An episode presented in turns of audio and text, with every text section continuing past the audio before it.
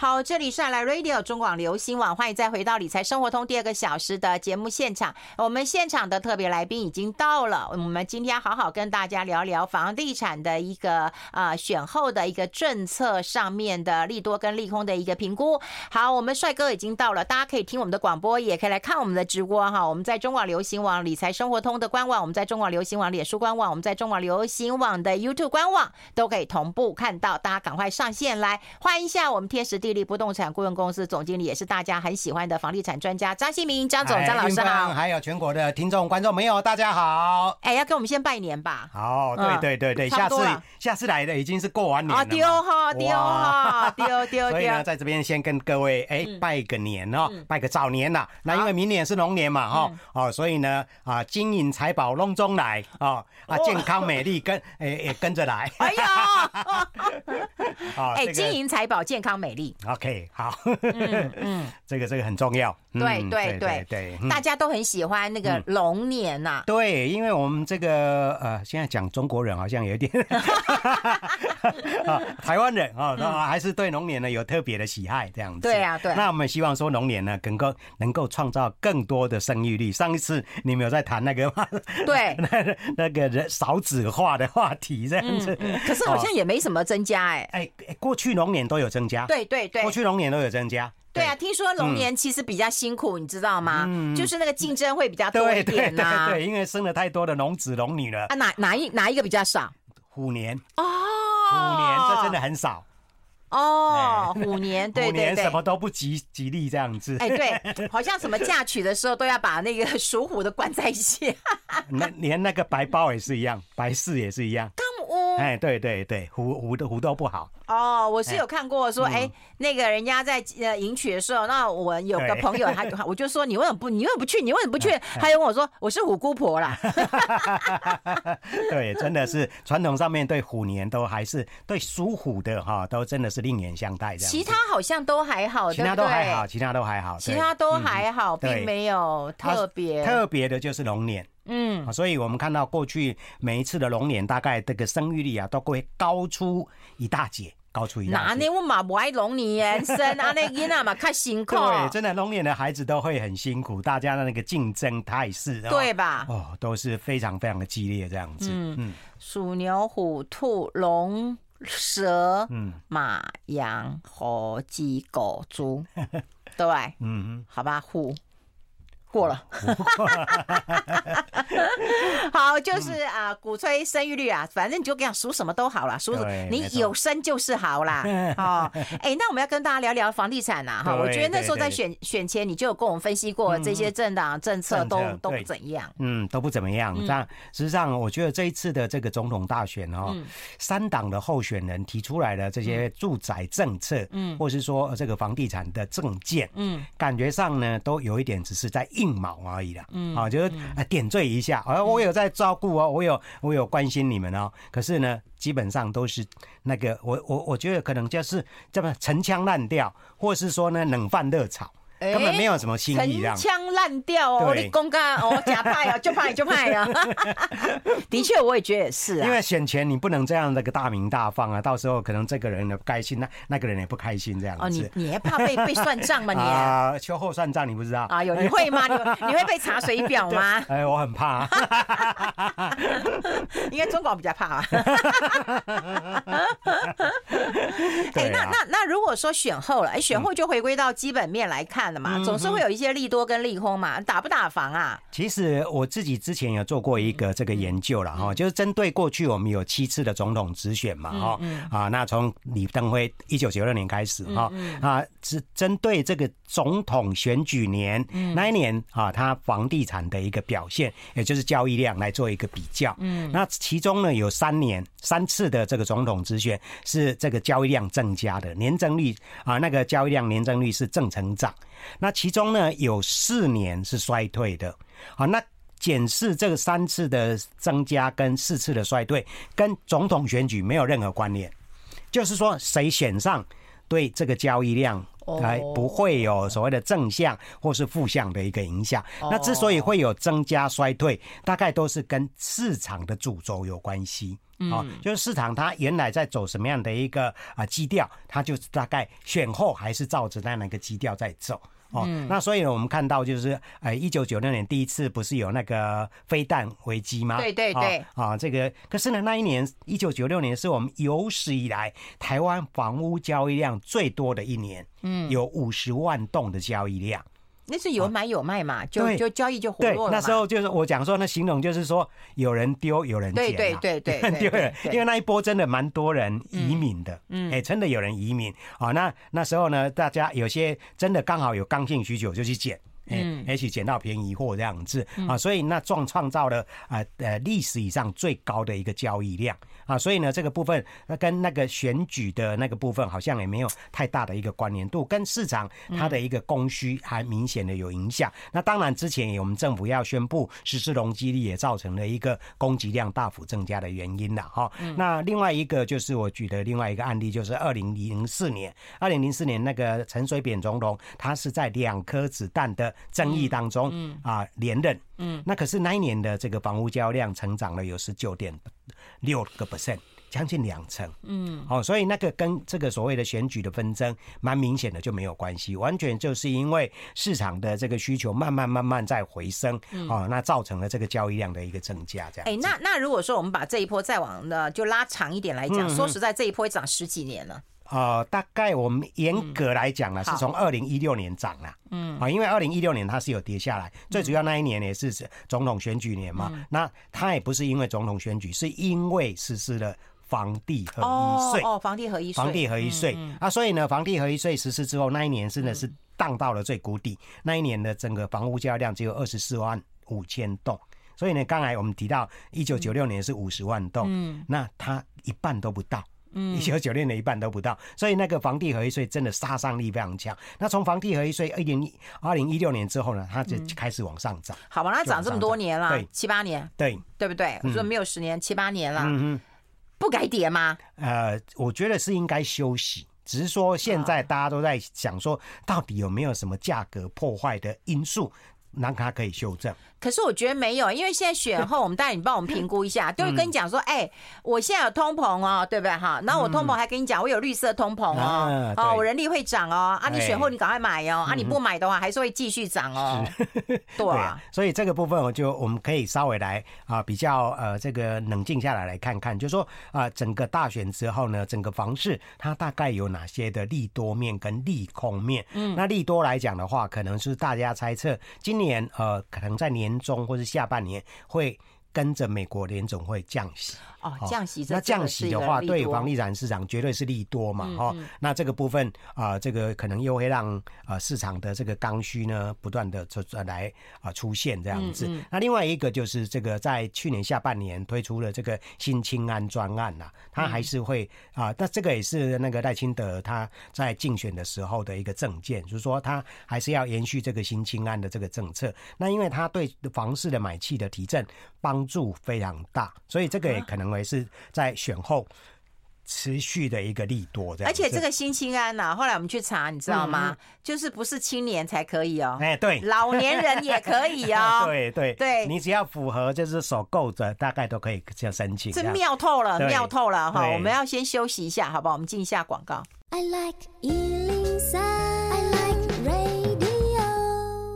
好，我们持续跟我们房地产专家张新明张老师来好好谈一谈。刚刚讲到利多，利多有一个新清安政策，就你刚才讲说我们新清安啊，对啊，然后我们那个 就电视墙就在出现广告，对啊，就是在讲那个新清安啊。那我觉得他那个广告创意还蛮不错的，因为它里面有把这个所谓的五四三放进去。那他觉得说啊，狗细三，可是他就是解释说，哎，他有五年的宽限期哈，然后呢，呃，这个最长贷款年限可以延长。到四十年，嗯，然后呢，有三年的利息的补贴这样子，嗯啊，所以呢，他那个广告就是抓准了那个所谓的狗细沙这样对了，对，很清楚，对，很清楚，让大家可以了解这样子。那因为这一个啊啊贷款专案真的蛮有用的，最主要就是它利率拉低到现在目前是一点七七五这样子。那一一般的现在的房贷，就是说首购组的话，一定都在两趴以上嘛。啊，所以呢，它这个部分给这些首购组呢，又有更低的这个门槛可以跨过去这样子。所以呢，这个是造成整个市场上反应一直非常好。那刚才英文也提到，就是说，哎，这些承办的行库呢都很开心，都眉开眼笑这样子，因为业务量。一直的进来这样子，哎，对，哦，那另外的利多呢，就是我们讲的，呃，刚才有点出来，就是为了绿色通膨了。可是绿色通膨，哎，算利多，可是我也觉得不见得是利多，哎，因为有业者说是利多，有业者说这个是利空，因为他们会造成他们的一个成本的啊增加，除非说他能够把这个成本转嫁出去啊，在房价上面让消费者吸收掉，没有的话，对他们来讲这也是一个困扰。所以之前看到有一个建筑业的大佬就跳出来。说啊，这个实施碳费哦，会让他们的成本啊可能会增加百分之二十到二十五。可是呢，哦，那是在选前呢，我们政府呢相关单位马上跳出来说，不看你喊啦，不看你夸张了哦，大概五趴啊，这个零点五到一趴而已啦。哦，就蛮明显的要打脸这个业者这样子。哎，那你这样讲，现在就开始有一些行销说，哎，你知道吗？就是选后以后，哎，你这个房价要涨，你现在赶快买，没错，就一直有这种消息出来。那你说这什么利多还是利空？对啊，这个让业者又。有一个所谓的可以说辞的哈，这个话术可以去。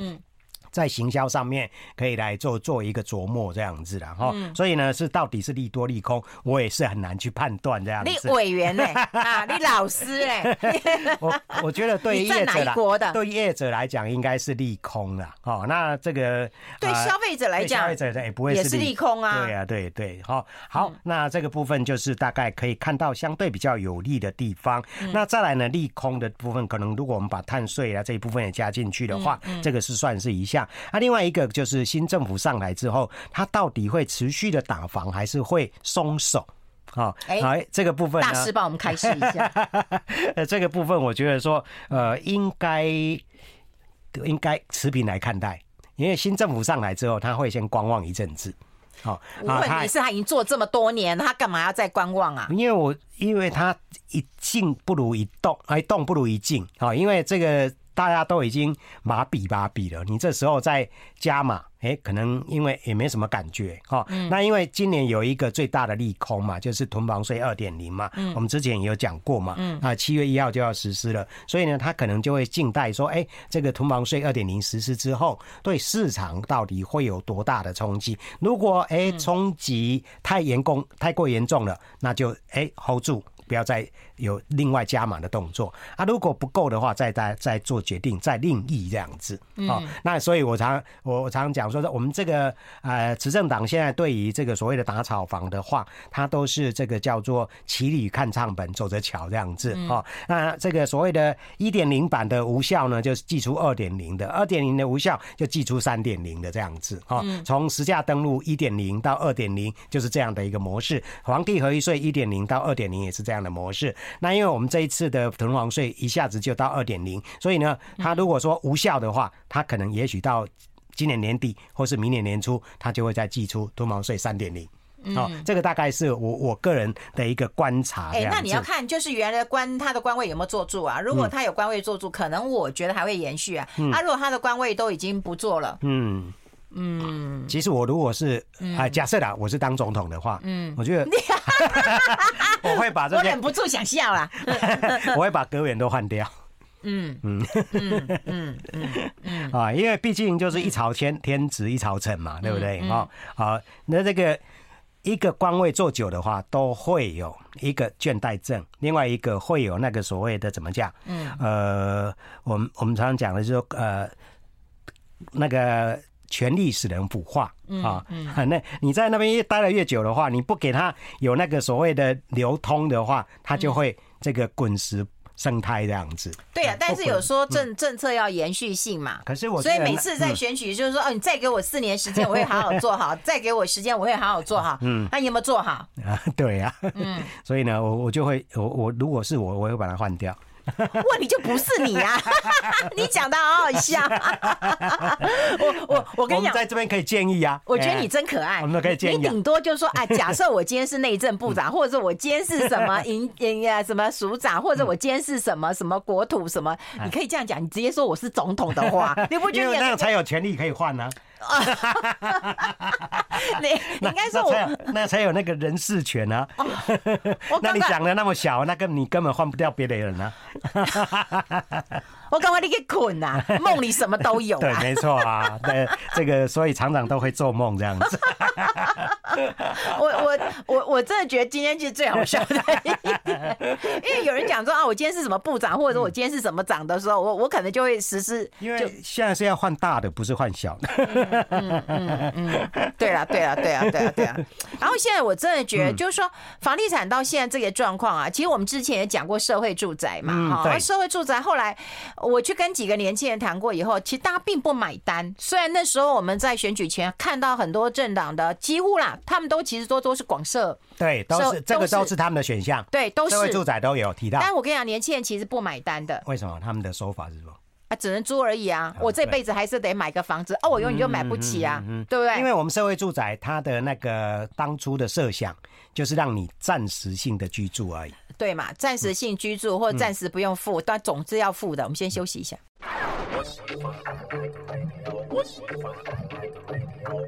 好，欢迎回来理财生活通，我是夏云芬，在我旁边的就是房地产的专家张新明张老师了哈，还有张总经理了。刚刚也提到社会住宅，嗯、就是说广设社会住宅是不是一个好的方向？其实很多年轻人并不买单，嗯、我租一租还不是我的房子嘛？那我当然还是想说拼一拼，能够拼上这个房地产的列车嘛？对，对，因为社会住宅现在已经在国内变成是一个迷失，嗯，我觉得是一个迷失哈，嗯、因为那是在二零一六年这个小英总统第一任他的。提出来的一个这个所谓的房市三件里面的一件，就是说要提供。未来八年提供二十万户的社会住宅，嗯。啊，所以最近啊，包括选前，很多人都在解释说啊，你的八年快到了，二十万户都拿拿拿不出来，啊，这个相关的主管机关就说哦，我们已经快达到了，什么怎么这样？那因为他这个所谓的提供二十万户社会住宅，不是完全由这个政府部门来盖，嗯，它是有十二万户是找地来盖，没错，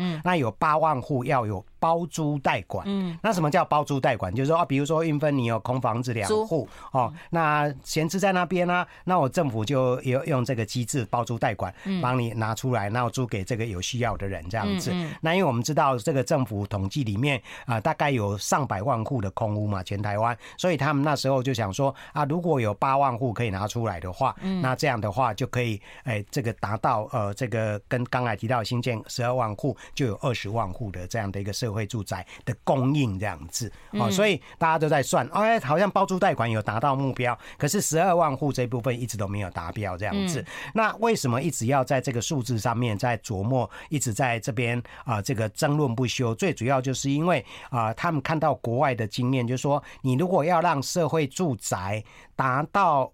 呃，总体住宅存量的五趴的话，才能够某种程度的抑制哦，那个量哈够大，能够达到抑制这个市场上的一个价格哈，嗯、啊，也达到某种程度的让这些啊这个租屋主可以满足他们的需求这样子。那可是我们看到像啊呃不不论是新加坡或是说香港，还有甚至欧洲的一些国家，他们有些都已经到达二十几个 percent 了，都。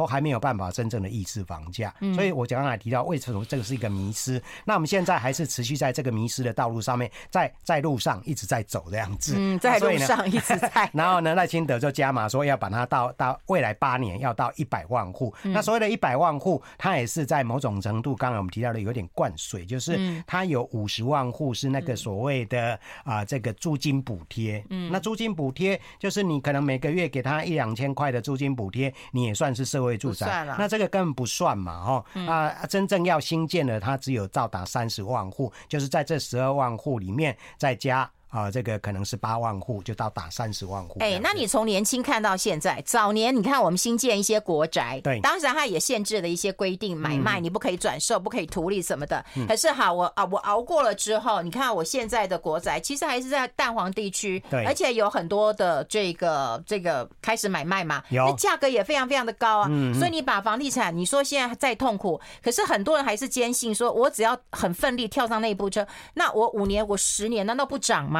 那我一个年轻人，我租你的这个社会住宅，我租了五年六年之后，我还是买不起房子啊！我几几细然我都背不起呀。所以这个社会住宅它的设计，除了刚才提到要希望能够以量制价之外，它还有一个目标，就是说你住在这个社会住宅里面，你会去存钱。嗯，好，那政府给你比较优惠的那个租金嘛。嗯，好，那所以呢，社会住宅基本上，如果你不是特殊的族群的话，嗯，第一约租三住三年，嗯，那可以。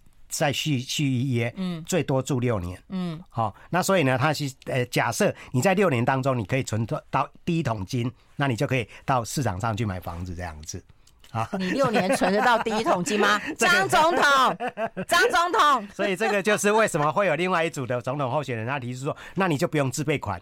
我我政府提供给你哈，百分之百贷款这样子。不可能啦，你百分之百贷款，说实在，你我以后不用缴吗？可是我觉得说啊、呃，我们一直在提新加坡的那个主屋，实际上我们新加坡组屋是一个非常理想的一个这个帮助年轻的方式。它不是说完全政府给你钱，嗯。啊，就是你存了，你出社会之后，嗯，你开始工作，你就是像我们的那个健保劳保一样，你要提拨一定的资金到这个所谓的购屋的这个资。那个基金里面去，嗯嗯，啊等到你可能五年之后，你可能在这个基金里面，你有存了一百万，假设，嗯那政府再提拨一百万，让你帮你去买房子，嗯，哎，所以这个部分大家都知道，新加坡他们的组屋都是这样的运作模式。可是大家去考察了很多次，看了很多年，可是大大家都不动，都不为所动。那更夸张的是，当年新加坡在推组屋的时候，他们是来台湾看。国民住宅的，我们台湾的国民住宅的，人家回去再修改之后，变成这样的一个模式。嗯，那你提到国民住宅，它事实上，它过去我们曾经国民住宅也有一段时间是滞销的，即使像大安国宅啊什么这些，因为以前讲说什么超薄壁嘛，就那个盖的品质不好嘛，不好，然后加上又碰到了啊房地产不景气啊，对对对，所以呢，它也曾经有一度滞销这样子。他们就说超薄壁，然后轰天雷，你如果隔壁在吵架，我都听得到，那个那墙壁有多薄。对。然后外面下大雨，里面下小雨。对对对，就是还是有 听过这些传闻。那个那个是不是传闻？是真的是这样。是真的，对，是真的。然后后来呢，政府就是不再推国宅，曾经有一段时间推那个叫做啊那个合宜住宅，还不是一样，只换个名字啊。对，就是换一个名字。可是合宜住宅后来又衍生出弊病。就是某一家建设公司去跟那个国营建署哈去去贿赂这样子，嗯，希望说营建署给他们来承承揽这样的一个啊合宜住宅，啊后来政府就说哦这不行，这样弊病很多，所以又把合宜住宅关掉。嗯，所以这个部分就是我觉得政府的那个政策摇摆不定啊，他们没有某几个定性的丢了。嗯，哎，啊你可以走，刚才看好，当然不会比较好，我们只是出这个嘴。对啊，大家讲说那个会去打球的人，那甘地都会建就讲建议说你安娜爬嘛，莫尼卡搞你来。可是有些甘地听说是很厉害的哦，没错啊，没错。对啊，听说是很厉害的。哎，只是说他们没有那个名声的名气这样子。哎，所以现在看起来房地产哈，的确最痛苦的一件事情就是一天到晚都有人问我哈，就是说，因为有时候我也跟年轻人讲，我说如果你爸妈有房子，对不对？那你们又是独生子女，对不对？嗯。那以后你你其实你爸妈或者是女方的爸妈也会留给你们，我觉得大不然你就先租房子吧。对，好，你就先租嘛，哈。然后他们就跟我讲说，那阿姨，他就叫阿姨啊，阿姨你不能这样讲啊。他说你现在房地产如果这这一年、两年、三年不会涨，那如果五年、十年、二十年会不会涨？嗯。阿姨就很难回答这个问题了。那阿贝，你来回答这个问题；阿姐，你来回答这个问题呢？这个部分你刚才提到他们是等房一族了呢，就不用关，不用去考虑那个市场上的起起伏伏。当然，他们也想要有自己的房子啊，五年、十年再再再赚一下，总不能都是靠靠长辈一族啊。对啊，那这个这当然就是，如果说他对市场还有一点期待的话，有啊，当然是尽早进场啊。休息一下。I like 好，我们要持续跟张新明张老师来探讨一个问题啊，也就是说，我们刚才讲过，不管社会住宅、和一住宅什么住宅，现在年轻人他们还是很渴望买房子的原因，是因为他们期待就是五年、十年或者更长的一段时间，那房子还是会涨的嘛，嗯哼，对不对？所以我刚才还是回归到刚才提到新加坡的主屋，嗯，他们基本上那个就是比较算是使用权住宅的一个概念，嗯，啊，可是你那个房子还是属于你自己的，嗯，那你未来你想转手也可以转手，只是说你要卖给政府。嗯，那政府再给那另外下一手有符合资格的人去去承承住，那我可以赚吗？可以啊，有价差你也可以赚啊，对啊，嗯嗯，对，所以这个部分就是因为他没有土地所有权，所以他的房价会比较便宜，嗯。所以这个刚刚我提到，就是说它的主屋基本上第一个它的设计就是说，年轻人工作之后他就开始提拨，嗯，他的啊那个啊购屋的基金这样子。那等到你这个除到一定的阶段的时候，政府也会同样提拨，那再有政府的这个优惠房贷提供给你，那你去买这个地上权住宅，地上权住宅它没有土地所有权，那它相对房价比较便宜。所以你你就可以轻松的拥有你自己的房子，嗯，哦，就不是租房子哦，不是那种租房子，有时候房东说你要钉个钉子，哎，买哦，不行啊，不行哦，被晒哦，嗯，啊，那这个是哎你自己买的房子，只是没有土地所有权而已。对，而且我跟你讲，如果如果说房东忽然告诉你说，哎，我家被结婚啊，哎，你下个月给我搬家哦，常常都是这种借口，就这借口。啊，我家为美国等来啊，啊，没没躲啊，哈，哎，你下个月搬走吧。对。对，所以这个部分对于一些租客来讲的话，相对比较没有保障。所以刚才回归到刚才提到那个新加坡的主。屋的模式就是你自己有自己的房子，那又可以用比较轻松的房子来轻松的方式拥有这个房子。那你未来你想要转手，你要换屋，你也可以换。那它的那个价格是跟市场机制在走的。嗯，如果市场价格在涨的话，你还是有价差可以赚这样子。嗯，对。所以这个部分，我觉得说政府台湾有研究吗？台湾没有？我觉得有研究，只是说政府又为什么迟迟都不推？我也觉得蛮奇怪的这样子。嗯，这个这个是一个蛮可行的方式。哎，你知道这一次哈？在我我插插一个题，我们来讨论一下啊，就是说我最近发现到，我后来又跟我的同学朋友啊，我们呃见面呐，我们就讨论一个问题啊，就这一次大家选举的时候，有人讲说，哎，你有没有跟你的小孩讨论过一下哈？就投票的一个过程、思考的方向，这某人讲的啦，那不管。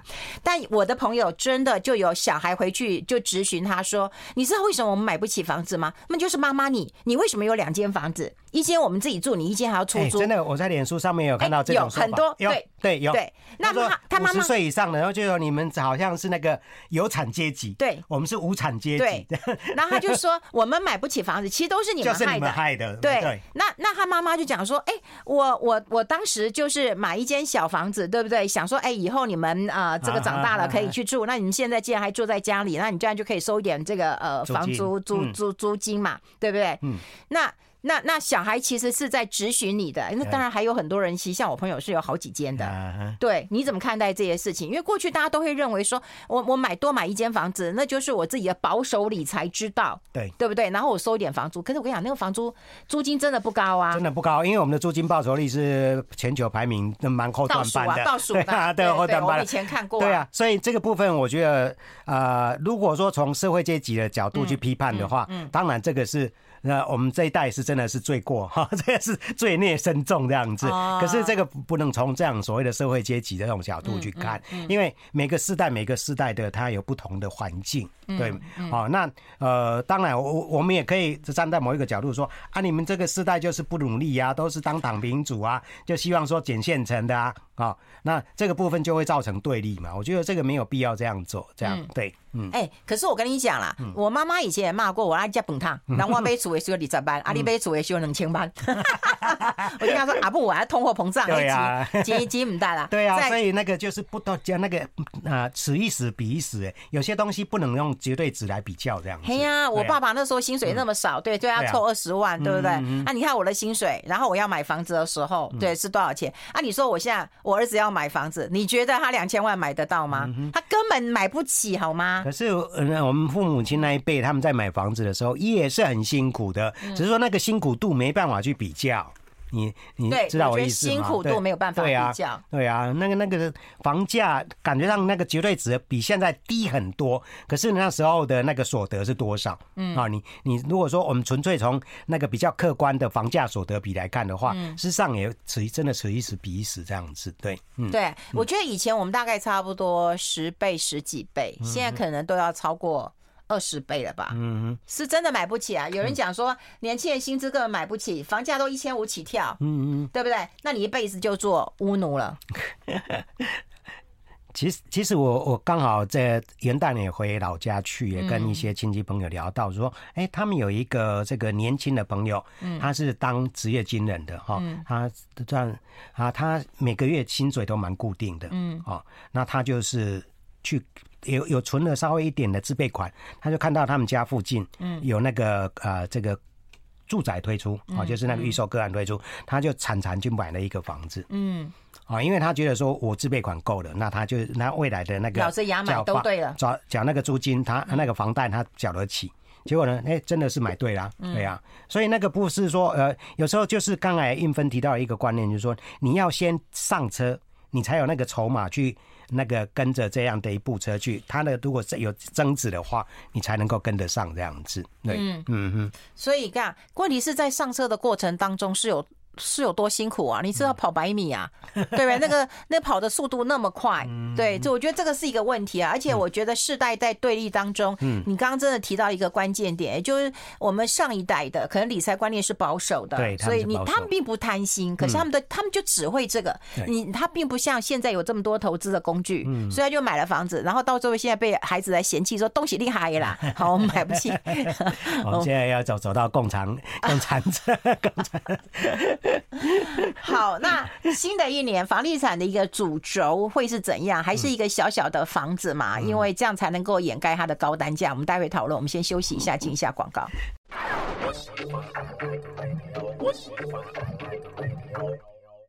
好，我们持续跟我们张新明张老师、张总经理来谈一谈，就是新的一年房地产的主流市场还是那种小小的嘛，还是预售屋的一个市场嘛？呃，预售市场还是一个主流的。我们知道预售市场是民国六十年开始在台湾啊、呃、这个出现的嘛，哈。啊，你们提供全世界跟台湾屋？对，那时候就是真的是台湾的发明哈，台湾之光这样子。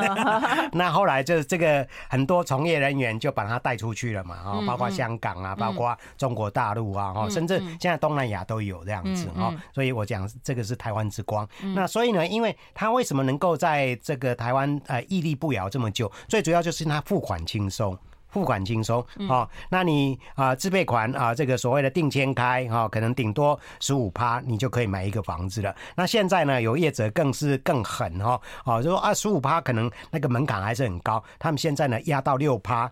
你就可以买了这样子哦，那这些都是在呃这个预售屋市场上常常会变出很多这样的一些销售的这样的一个技巧，让这个消费者呢可以轻松的去买房子。可是这个都是要跟各位讲清楚哈，那个只是先甘后苦的一个模式。你感觉上现在好像很轻松哈，这个门槛很低，可是呢等到交屋之后，你就要啊突然。哎、欸，醒过来了哇！每个月要缴的那个房贷啊，这个所谓本金利息啊，竟然这么高哈！所以还是要好好先做一个我讲的所谓的财务试算了哈，免得到时候真的是会让你吓一大跳。然后这个房子呢，好不容易买下买下来了，到最后又变成法拍屋，那这个真的就是啊，让大家会觉得是非常的扼腕这样子。那你提到就是说，除了预售屋这个市场还是会一直很蓬勃发展之外，我们看到去年大概有一个。呃，房屋平台他们有做的统计哦，全台湾大概有两兆的这样的一个新建案的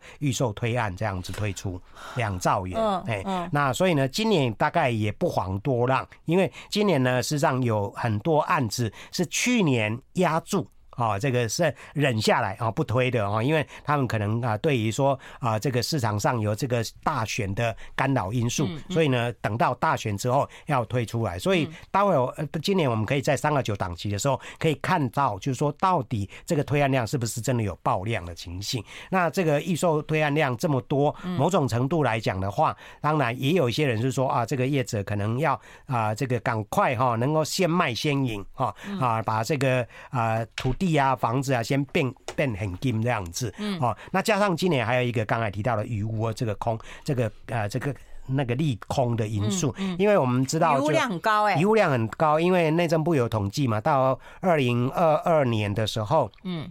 我们的余物量有八万多户，那可是如果统计到去年年底的话，应该会超过九万户。那这个部分也就是业者也是在担心，就是说囤房税推推出之后，他们那个所谓的房屋税会跟着增加。嗯、那这八九万户的房子会不会一下子倾巢而出？这个也是值得观察的一个地方。那最好出来，出来价格就破坏了。对对对，这个也是我刚才一直跟运芬啊在点的，就是说会不会有价格破坏的因素？我认为说，如果说这一波的房价要修正，就是期待刚才提到的这个囤房税二点零，会不会因为建商受到的这样的一个啊这个所谓的成本大大幅提高的压力，他们把这部分的房子赶快释放出来？那甚至有一些可能就是说啊少赚为赢，或甚至有一些可能哎。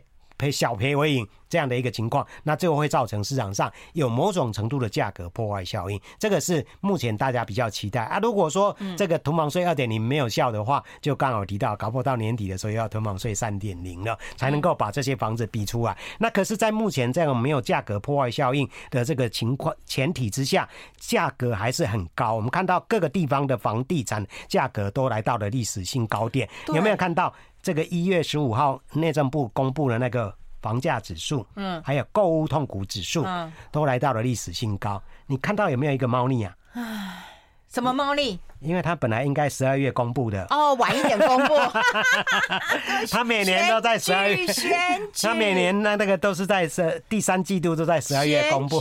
对，所以呢，内政部也是哎，这个部分就把它挪到了选后才公布，因为都是创历史新高嘛。到时候一出来，大家说啊，你建护局的这些，对啊，这很反感的。对啊，搞不好选票又跑掉了一大堆这样子。所以在房价这么高的情况之下，现在哎，你如果真的想买房子，真的只能退而求。其次，再求其次，那什么就买这个小小的房子这样子。嗯，所以这个也就是我们看二零二四年小宅还是一个主轴。哦，而且这个小宅的话，就会伴随着，就是说有些小宅啊，真的是我们以前常常讲说，小宅是呃这个麻雀虽小五脏俱全，现在是麻雀虽小五脏不全啊，五脏都不 全，丢啊丢啊，对啊，就让你看了这种房子，你就觉得说，像韵芬讲的说，这个不是给人住的，对，我是觉得不是给人住的，对啊，我觉得您这一句是名言呢，这个不是给人住的，就是 只有一面窗嘛，对，只有一面窗，然后你那个厨房下面你打开不是。我以为是一个洗碗机，就是一个洗衣机。洗衣机，对对对，哎，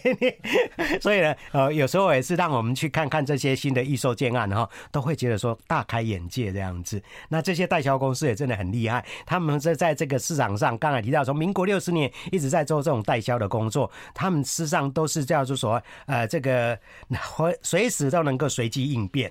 啊，市场再怎么坏，市场再怎么样的糟糕，他们还是能够杀出一条血路这样子。对啊，所以在在这边我们就提到，就是说在这么面对这个小宅啊，这个横行的这个时代，实际上真的还是你如果真的还是只能买那个低总价的产品的话，还是要仔细挑。不是说完全都是不能住了哈，还是有一些相对会比较好一点点的。对，嗯嗯，哎，你不要说了，当然预售屋有付款轻松的优势啊，对，它就是这个优势。新成屋、中古屋那个吓死人的，对，你一次就要拿出自备款，就是一对啊，嗯。对啊，也也相对来讲，在市场上的那个付款压力会比较大一点点，除非你是真的找很旧很旧的老房子。可是呢，现在我也碰到有一些朋友，他们去买那个很旧很旧的老房子，啊、那个价格也不便宜，吓死人的贵。对，因为他们都跟你讲说，哎、欸，这个可以等都跟。对对对，就等都跟 宅。对对啊，所以呢，那个价格都已经把都更后的价格都把它灌在里面去了、嗯、啊，所以这个部分真的是让很多人真的也是进退失据。啊，买预售屋的话，买不到一个相对比较像样的啊好房子；啊，买中古屋的话，已经这么老了，啊，价格又是好像哎便宜不到哪里去这样子。我觉得现在唯一的方法就是那个囤房税的时候，透过那个囤房税把建商的余屋逼出来。对，你说这个也是政策的目的。你说现在要让大家把你多余的房子卖掉，便宜卖，你肯吗？对啊，不肯嘛。而且我们刚才也提到了一个观念，就是说我们传统上面很多人为什么手上会有很多房子，他就是做到包租公啊，他不是纯粹在养房子，他事实上是有在出租的。对，所以呢，这个部分它即使说，哎，你那个囤房税让这些包租公好像成本增加了，它某种程度会在下一个房客的身上再把它转嫁出去的。哦，对啊，所以这个也就是我们这几年来为什么那个房租的租金指数一直在创历史新高，也是跟这样的一个关系，这样的一个这个现象有关系。不过我最近因为看小孩租房子，我现在真的有个问题，他会告诉你说啊，那个管理费啊什么，对，车车位都啊，都都我付，哎，他就是不让你报税。哎，对。对，这真的是很多很多很多房东都这样子啊。对，好，房子问题聊聊不完了，谢谢我们张新明张老师张总，我们下次再见，拜拜，拜拜。